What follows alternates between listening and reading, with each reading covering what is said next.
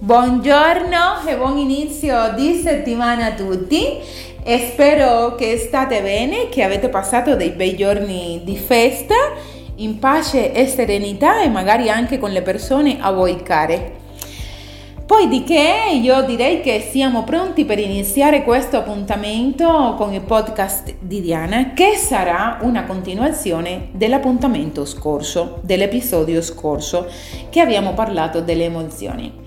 Lo continueremo in questa puntata perché è impossibile parlare delle emozioni in 40 minuti, 40 minuti non sono sufficienti ed è un argomento così importante e imprescindibile per la nostra vita.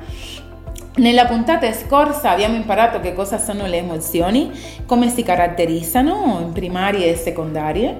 Abbiamo imparato anche che ci sono emozioni già innate in noi, quando il neonato nasce, nasce con certe determinate emozioni, ma abbiamo imparato che ci sono altre che sono adattive.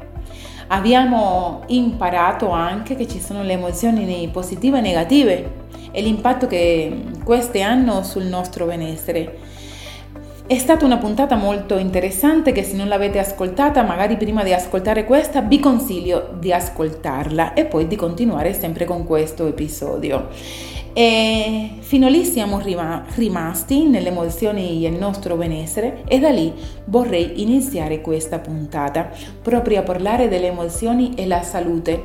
E io ho fatto proprio per questo ho fatto una ricerca dentro al sito del Ministero della Salute per vedere cosa ci dice il Ministero della Salute riguardo alle emozioni. E io come sempre vi dico per scoprire tutto questo, ma anche molto di più, rimanete insieme a me in questo appuntamento con il podcast di Diana. Ci vediamo fra poco.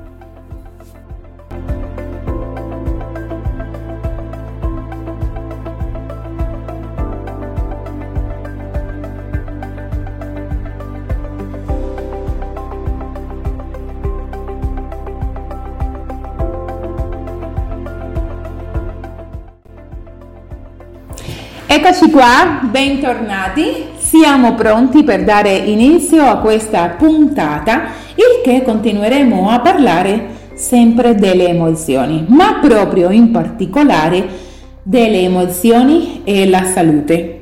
Rimanete fino alla fine con me perché questa è veramente una puntata super interessante e anche super importante. Io ho davanti a me l'articolo, un articolo, una pagina del Ministero della Salute che parla proprio delle emozioni e la salute. E ve la voglio leggere. Dice così, le emozioni positive tendono a migliorare la salute fisica e mentale, mentre le emozioni negative tendono a diminuirla. A loro volta, le persone che sono in buona salute tendono a provare più emozioni positive e meno negative rispetto a quelle che hanno perso il controllo del loro benessere. All'inizio le emozioni negative sono considerate adattive, cioè ci aiutano a proteggerci da determinati problemi o pericoli. Tuttavia, non è opportuno rimanere arrabbiati, tristi o terrorizzati indefinitamente poiché queste situazioni presuppongono uno sforzo in più e un costo aggiuntivo che non può essere mantenuto nel tempo e che può portare a un disturbo di salute fisica e mentale. Ci sono diverse spiegazioni per cui un alto stato di emotività negativa può avere conseguenze sulla salute. Quando sperimentiamo intensamente rabbia, tristezza o depressione, tendono a verificarsi cambiamenti comportamentali che ci portano ad abbandonare le abitudini sane come l'esercizio fisico o la vita sociale e si inizia a sostituire con altre come uno stile di vita sedentario o la dipendenza da tabacco o alcol che mettono in pericolo la nostra salute. Le reazioni emotive che durano nel tempo innescano anche meccanismi fisiologici come tensione, aumento della pressione sanguigna, eccetera, che possono portare a problemi muscolari o cardiovascolari altamente dannosi. Anche un disagio psicologico tipico delle emozioni negative può innescare meccanismi di autoregolazione inadeguati che servono a contrastare o eliminare queste esperienze emotive. Ripeto, anche un disagio psicologico tipico delle emozioni negative può innescare meccanismi di autoregolazione inadeguati che servono a contrastare o eliminare queste esperienze emotive. Un esempio è l'uso di sostanze per ridurre il disagio o cercare di evitare situazioni che provocano le nostre reazioni innescando disturbi di tipo fobico. Un'elevata emotività negativa produce anche pregiudizi cognitivi, un modo di interpretare le situazioni che è lontano dalla realtà. Ripeto questo concetto perché è veramente molto importante e magari anche il più comune. Un'elevata emotività negativa produce anche pregiudizi cognitivi, cioè un modo di interpretare le situazioni che è lontano dalla realtà più siamo nervosi, più guardiamo alle minacce, più importanza diamo alla probabilità di conseguenze negative, il che fa aumentare ancora l'ansia e cambia di nuovo la nostra percezione della realtà. Se la nostra attenzione è focalizzata sulle sensazioni fisiche, può svilupparsi disturbo di panico. Se lo fa nel nostro comportamento in situazioni sociali, ci crea una fobia sociale. Se si concentra su pensieri invadenti, ci crea un disturbo ossessivo o compulsivo. Se lo fa in una perdita, ci può creare un disturbo depressivo, eccetera. In breve, c'è una stretta relazione tra emozioni e salute. Da un lato, quando siamo in salute, godiamo di livelli più elevati di benessere ed emotività positiva, mentre quando siamo malati tendiamo a preoccuparci, a diventare molto, e a diventare molto depressi. D'altra parte, le emozioni positive tendono a promuovere la salute, mentre le reazioni emotive negative tendono a produrre alcuni disturbi della salute che potremmo chiamare disturbi emotivi. Ogni persona tende ad essere più o meno reattiva in un determinato sistema o in una risposta concreta del sistema. Ve lo spiego con le mie parole. Ogni persona tende ad essere più o meno reattiva in un determinato sistema. Ogni persona risponde a conseguenza dell'emozione in un determinato modo o in una risposta concreta a quella circostanza. Ogni persona è a sé. Sembra che questa specializzazione o tendenza delle persone ad, atti- ad attivare più di un tipo di risposta sia in gran parte genetica e tendiamo a mostrarla in tenera età. Tuttavia può anche essere appreso e perfezionato, prestando più attenzione, dando più importanza e perfino fingendo di controllare volontariamente una tale risposta fisiolo- fisiologica sulla quale non abbiamo alcun controllo volontario poiché è regolata dal nostro sistema nervoso. Un esempio, alcune persone sudano più facilmente di altre, quindi quando, ci, quando, queste persone si trovano ansiose tendono a sudare di più, ma se qualcuna di queste persone è infastidita dal sudore, prestarci più attenzione finisce per ingigantire questa circostanza, il che non ci aiuta affatto. In linea di principio, i sintomi fisici come l'accelerazione cardiaca, la palpitazione o la tensione muscolare sono le prime manifestazioni che molte persone sperimentano dopo essere state sottoposti ad alti livelli di ansia e attivazione fisiologica. Se le situazioni che causano ansia si mantengono nel tempo, questo può provocare sintomi fisici caratteristici di ogni persona e possono diventare somatizzazioni come mal di testa, mal di spalla o mal di schiena, affaticamento cronico o disturbi digestivi.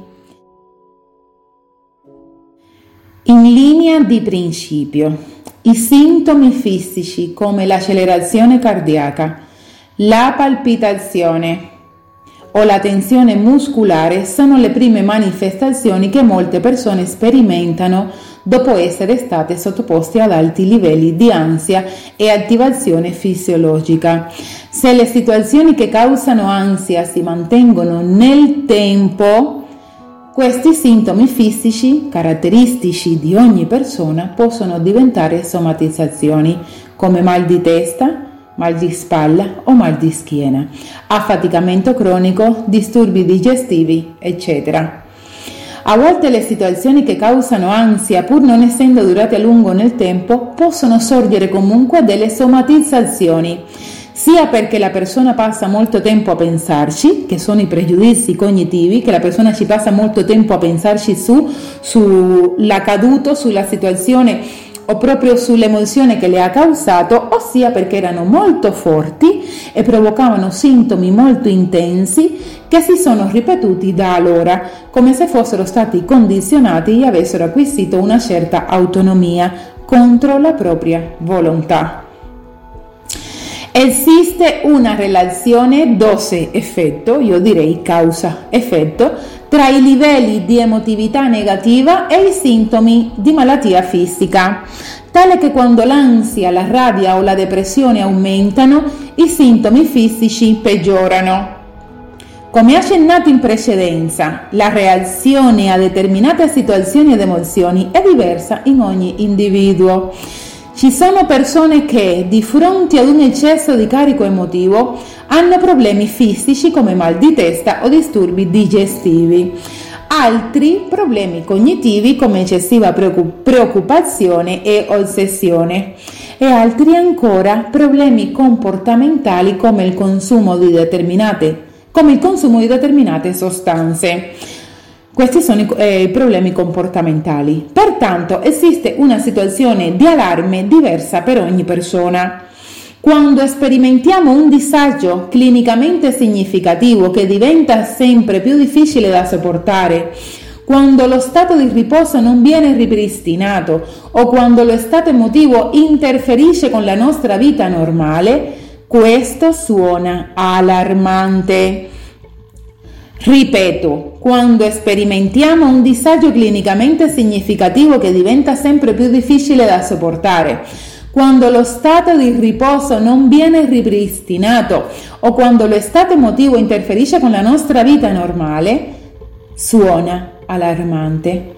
In questo caso, la prima cosa che dobbiamo fare è cercare informazioni qualificate che provengono da una fonte affidabile queste informazioni sono essenziali per avviare un processo di cambiamento che ci porta all'apprendimento emotivo e quindi invertire il processo iniziato. È essenziale assumere sempre un ruolo attivo nell'avvio di un processo di recupero. Questo è un articolo dentro proprio al sito del Ministero della Salute molto importante ma io adesso voglio approfondire tutti questi concetti delle emozioni e la salute, quindi rimanete insieme a me per scoprire tanto altro sulle nostre emozioni.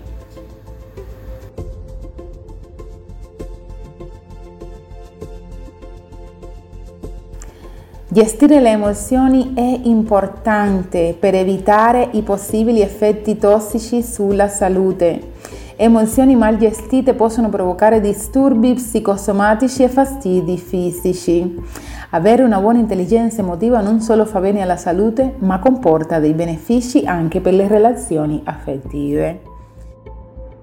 Riconoscere le emozioni è importante per vivere bene con se stessi e per migliorare le relazioni con gli altri. Le persone capaci di gestire le emozioni hanno una forte consapevolezza di sé e del proprio mondo interiore. Questo li rende più empatiche e predisposti ad entrare in relazione con le altre persone.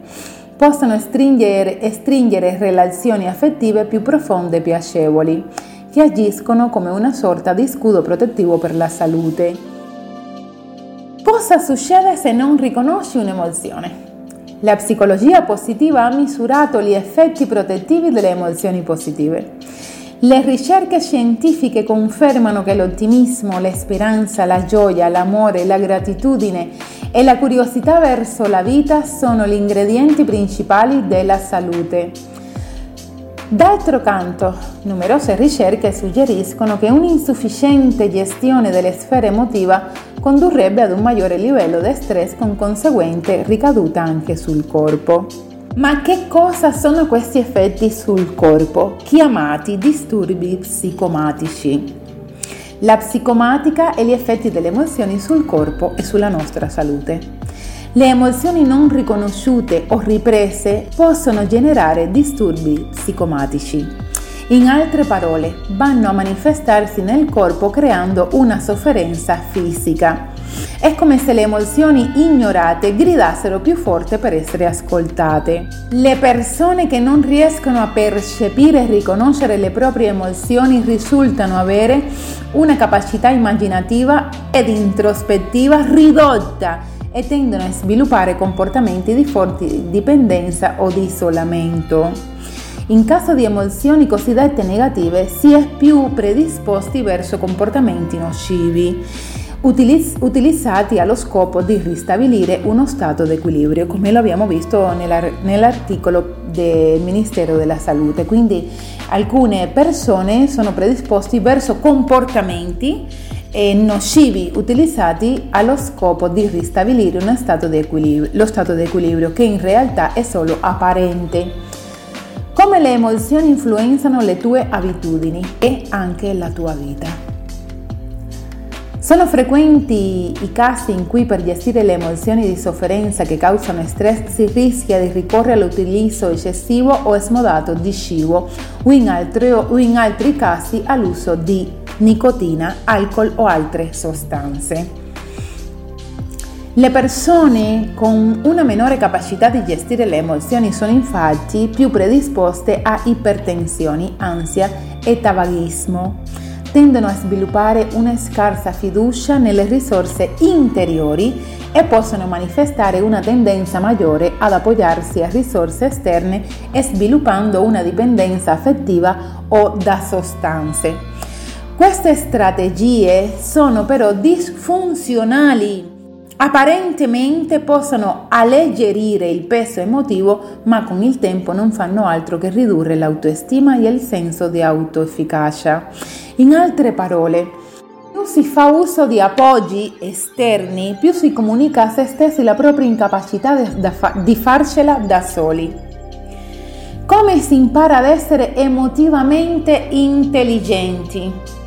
La competenza emotiva riguarda, oltre alla capacità di riconoscere e comprendere le nostre emozioni, anche l'abilità di rispondere in modo coerente alle emozioni altrui.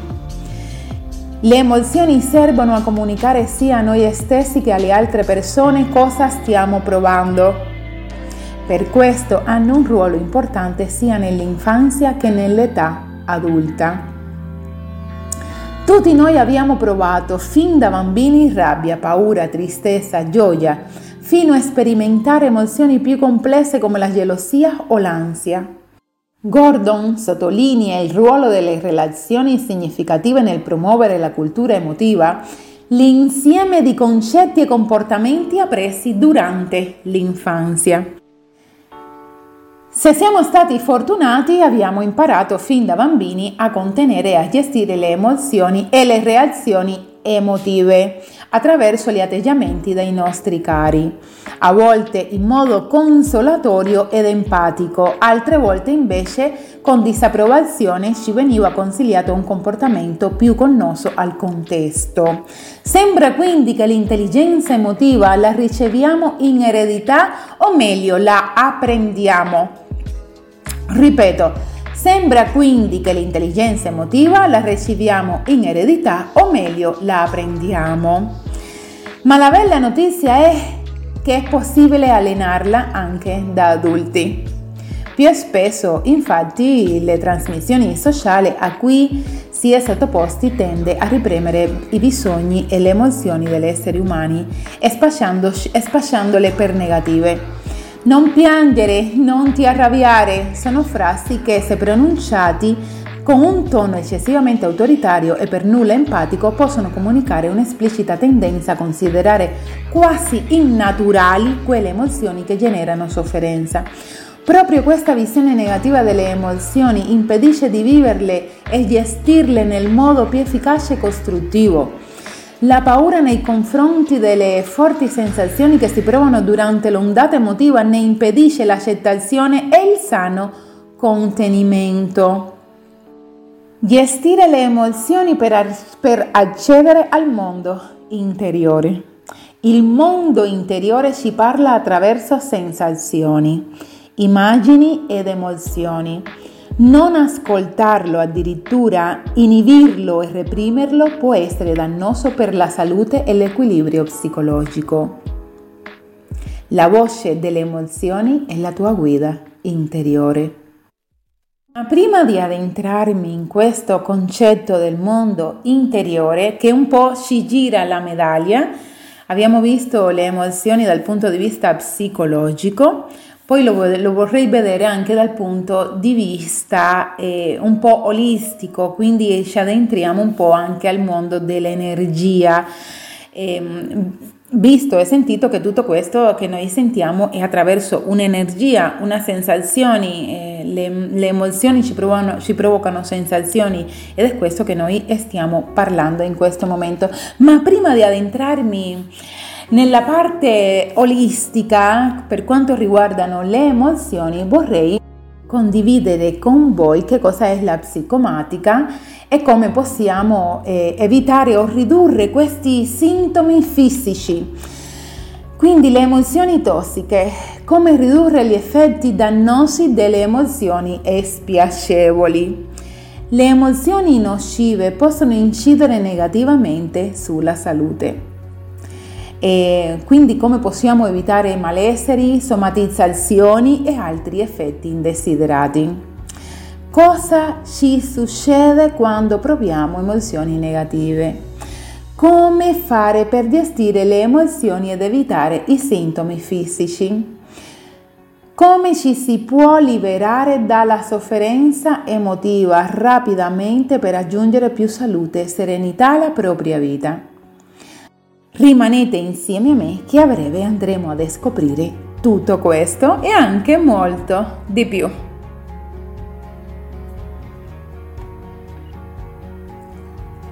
Psicomatica. Il corpo esprime le tue emozioni. Numerose ricerche scientifiche lo hanno dimostrato. Ve l'ho appena letto nell'articolo del Ministero della Salute. Le sofferenze emotive indeboliscono il sistema immunitario e possono facilitare la comparsa di disturbi fisici e spesso infatti le emozioni mal gestite finiscono per manifestarsi sotto forma di sintomi. Se non impari a canalizzare l'energia emotiva, questa andrà a depositarsi nel corpo. In altre parole, si somatizza. Quando rifiuti un'emozione oppure non la riconosce, la si sta da, di fatto riprimendo. Ripeto, quando rifiuti un'emozione oppure non la riconosci, la stai di fatto riprimendo. Per evitare che le emozioni diventino tossiche è importante imparare a riconoscerle, accoglierle e lasciarle andare. Per questo è importante imparare ad ascoltare i segnali del corpo ed esprimere ciò che si sente soprattutto a se stessi. Cosa succede quando non riconosci un'emozione? Una preoccupazione può sfociare in un mal di testa, una arrabbiatura o una tensione emotiva può causare un mal di stomaco. Stati d'ansia, blocchi emotivi, Vecchi rancori o paure mai affrontate con il tempo possono creare tossicità nell'organismo e predisporre ad infiammazioni, indebolire il sistema immunitario e causare diversi sintomi psicomatici. Ripeto, stati d'ansia, blocchi emotivi, vecchi rancori o paure mai affrontati con il tempo possono creare tossicità nell'organismo predisporre ad, inf- ad infiammazioni, indebolire il sistema immunitario e causare diversi sintomi psicomatici. Ecco perché per risolvere molti problemi di salute è necessario agire non sul corpo, ma soprattutto sulle vere cause, ovvero gli stati emotivi. Solo in questo modo si può risolvere il problema alla sua radice. Se si desidera potenziare la salute e vivere in modo più sereno, quindi è necessario imparare a gestire le proprie emozioni. E scopriamo insieme perché le emozioni negative sono anche abitudini nocive. Le emozioni possono influenzare le tue abitudini e i tuoi comportamenti. Le abitudini nocive a lungo andare possono incidere sulla tua salute, sul tuo benessere mentale e fisico, ma anche sulle tue relazioni. Per questo le emozioni hanno un impatto importante nella nostra vita. Stati emotivi negativi rischiano infatti di sfuggire dal proprio controllo e sfociare in comportamenti impulsivi. Reazioni impulsive inappropriate possono compromettere la tua salute e la tua serenità. I comportamenti impulsivi, anche se in quel momento sembrano utili per sfogare la tensione, in verità a lungo andare possono avere effetti molto dannosi. Non riuscire a gestire le proprie azioni, infatti, oltre a creare abitudini nocive per la propria salute, come ad esempio nel rapporto con il cibo, può danneggiare l'autoestima. Sentire di non avere il controllo dei pensieri, delle emozioni e delle reazioni a come rispondi te rischia di compromettere la fiducia in se stessi e nelle proprie capacità. Le emozioni positive hanno effetti protettivi sulla nostra salute.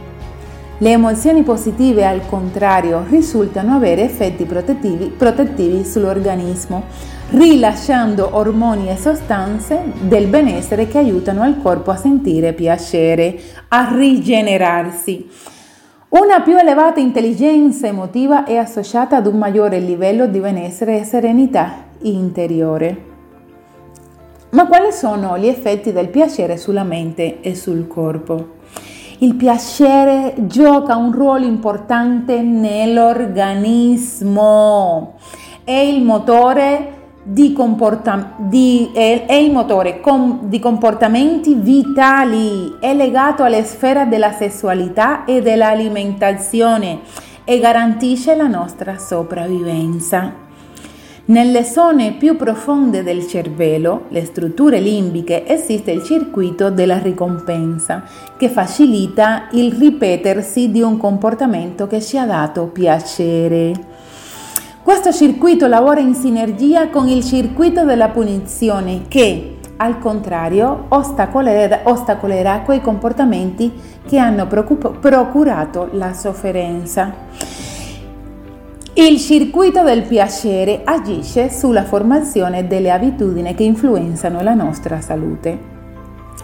Ripeto, il circuito del piacere agisce sulla formazione delle abitudini che influenzano la nostra salute. Il cervello però non è in grado di riconoscere un piacere dannoso da un piacere sano preferisce la gratificazione immediata a quella che si ottiene dopo un certo periodo di tempo ed impegno. Per questo le abitudini nocive riescono a formarsi molto rapidamente e la motivazione non gode di ottima fama nel mantenimento dei buoni propositi. Se sei capace di gestire le emozioni che muovono i tuoi comportamenti, sarai capace di adottare abitudini potenzianti per il tuo benessere. Ma come creare emozioni positive nella nostra vita? Emozioni che ci aiutino a ripristinare il nostro organismo e il nostro stato di salute, il nostro stato emotivo. Come creare emozioni positive che ci aiutino a rigenerare quelle ormoni che ci creano benessere e felicità, ovvero sono le ormoni che rigenerano la nostra salute e il nostro corpo. Quando siamo in base di emozioni negative, il nostro corpo è sempre alla difesa. quindi le ormoni che, eh, che rilascia sono dannose, come vi ho letto, non è, è un meccanismo di difesa, ma non, è, non adeguato, inadeguato. Invece noi dobbiamo ripristinare la nostra salute, il nostro corpo si ripristina attraverso le ormoni della pace, della serenità, della felicità. Ma come possiamo creare tutte queste emozioni positive e introdurle nella nostra vita? Un esempio è ascoltare musica, un altro è fare meditazione o anche attività fisica, curare l'alimentazione, dedicarti anche alle tue, alle tue passioni, avere delle relazioni sane sono alcuni dei modi eh, efficaci per ricaricare le tue energie. Il problema però è che se non riesci a gestire le tue emozioni e i tuoi pensieri, non riuscirai a godere appieno neanche di questi momenti piacevoli della vita. Prendersi cura della propria crescita interiore e allenare l'intelligenza emotiva è il segreto per vivere appieno il presente. Sarebbe però un errore pensare che nella vita si dovrebbero provare solo emozioni positive. Anche la sofferenza è importante per aiutarci a crescere. Dall'altro lato della medaglia, come una, un punto di vista più olistico, le emozioni negative non esistono. Se questa affermazione ti sembra un contrassenso, prova a pensare alle emozioni come energia è il tuo modo di usarla che può essere positivo o negativo. L'emozione vuole inviarti un messaggio che arriva dalla parte più profonda di te. È la voce con cui esprimi il tuo mondo interiore. Ascoltare le emozioni invece di schiacciarle come spesso accade significa vivere in sintonia con i propri bisogni e desideri più profondi e autentici. È interessantissimo questo argomento, siamo arrivati un po' a rigirare la medaglia, a come non vedere la situazione positiva o negativa, se no la nostra risposta ad essa e come saper gestirle. Quindi in questo modo eh, olistico di vedere l'emozione come energia, come quello che è un'energia interiore che stiamo provando attraverso sensazioni e che ci sta parlando. Io mi fermerei qua in questo momento. Mi è venuto proprio così di istinto questa ispirazione immediata di fermarmi e di continuare perché è molto ampio questo contesto, questo argomento delle emozioni e di proporvi una meditazione. Non posso non proporvi una meditazione anche per um, tornare nel qui ed ora, nel momento presente, che ve ne rendete conto di che cosa è la vita in sé, la vita vera, il senso della vita, la nostra pace interiore, la nostra respirazione, il battito del nostro cuore. E continuerei adesso che abbiamo iniziato a parlare un po' vedendolo dal punto di vista più spirituale del mm, nostro benessere interiore, quanto è importante, mi fermerei qua e lo continuerei nella sessione mm, eh, prossima, nell'appuntamento successivo, lunedì prossimo, sempre a parlare delle emozioni, a, vederle come, come energia e come possiamo eh, gestire questa energia. E per iniziare questa meditazione iniziamo un attimino a dimenticarci di tutto e a pensare a noi. Lasciate per un attimo quello che state facendo, è una meditazione corta che durerà poco, solo per fare un po' di consapevolezza su noi e sul nostro mondo interiore. Lasciate quello che state facendo, ovviamente se siete a casa in un posto che ve lo potete permettere e chiudete gli occhi. Iniziate a fare contatto con il vostro respiro. Molto piano lentamente.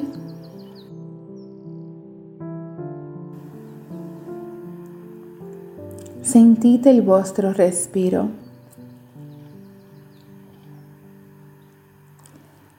Sentite il vostro cuore. E portate tutta la vostra intenzione al vostro interiore, al vostro mondo interiore, alle vostre sensazioni, alle vostre emozioni, ai vostri sentimenti, a ciò che sentite un attimo per voi. Come state? Come vi sentite? Quanto amore provate per voi? Quanto tempo vi dedicate per sentire le vostre emozioni? Per ascoltare le vostre emozioni? Voi siete la persona più importante del mondo. E se non vi prendete cura di voi, non potete, prendere cura, non potete prendervi cura degli altri.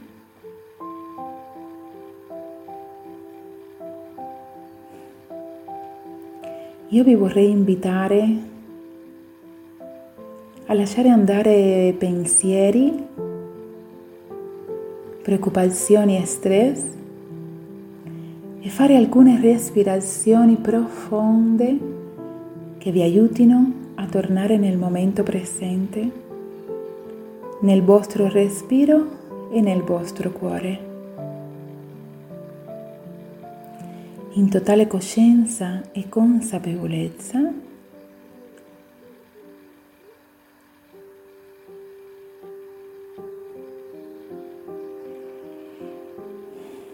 sentendo emozioni e sensazioni, ascoltandole cosa ci vogliono dire? Ringraziamo per questo momento e torniamo piano piano qui ed ora con il nostro respiro e la nostra attenzione. Apriamo gli occhi. Perfetto. Ti sei regalato un meraviglioso esercizio. In questo modo che il nostro corpo può generare gli ormoni apposta per la nostra salute e per la nostra rigenerazione, per la nostra pace e per il nostro benessere. Io vi auguro una splendida settimana, una splendida giornata che riuscite a trovare il vostro equilibrio emotivo e ci vediamo settimana prossima, come sempre, per un appuntamento con il podcast di Diana. Tanti baci e tante cose belle. A presto!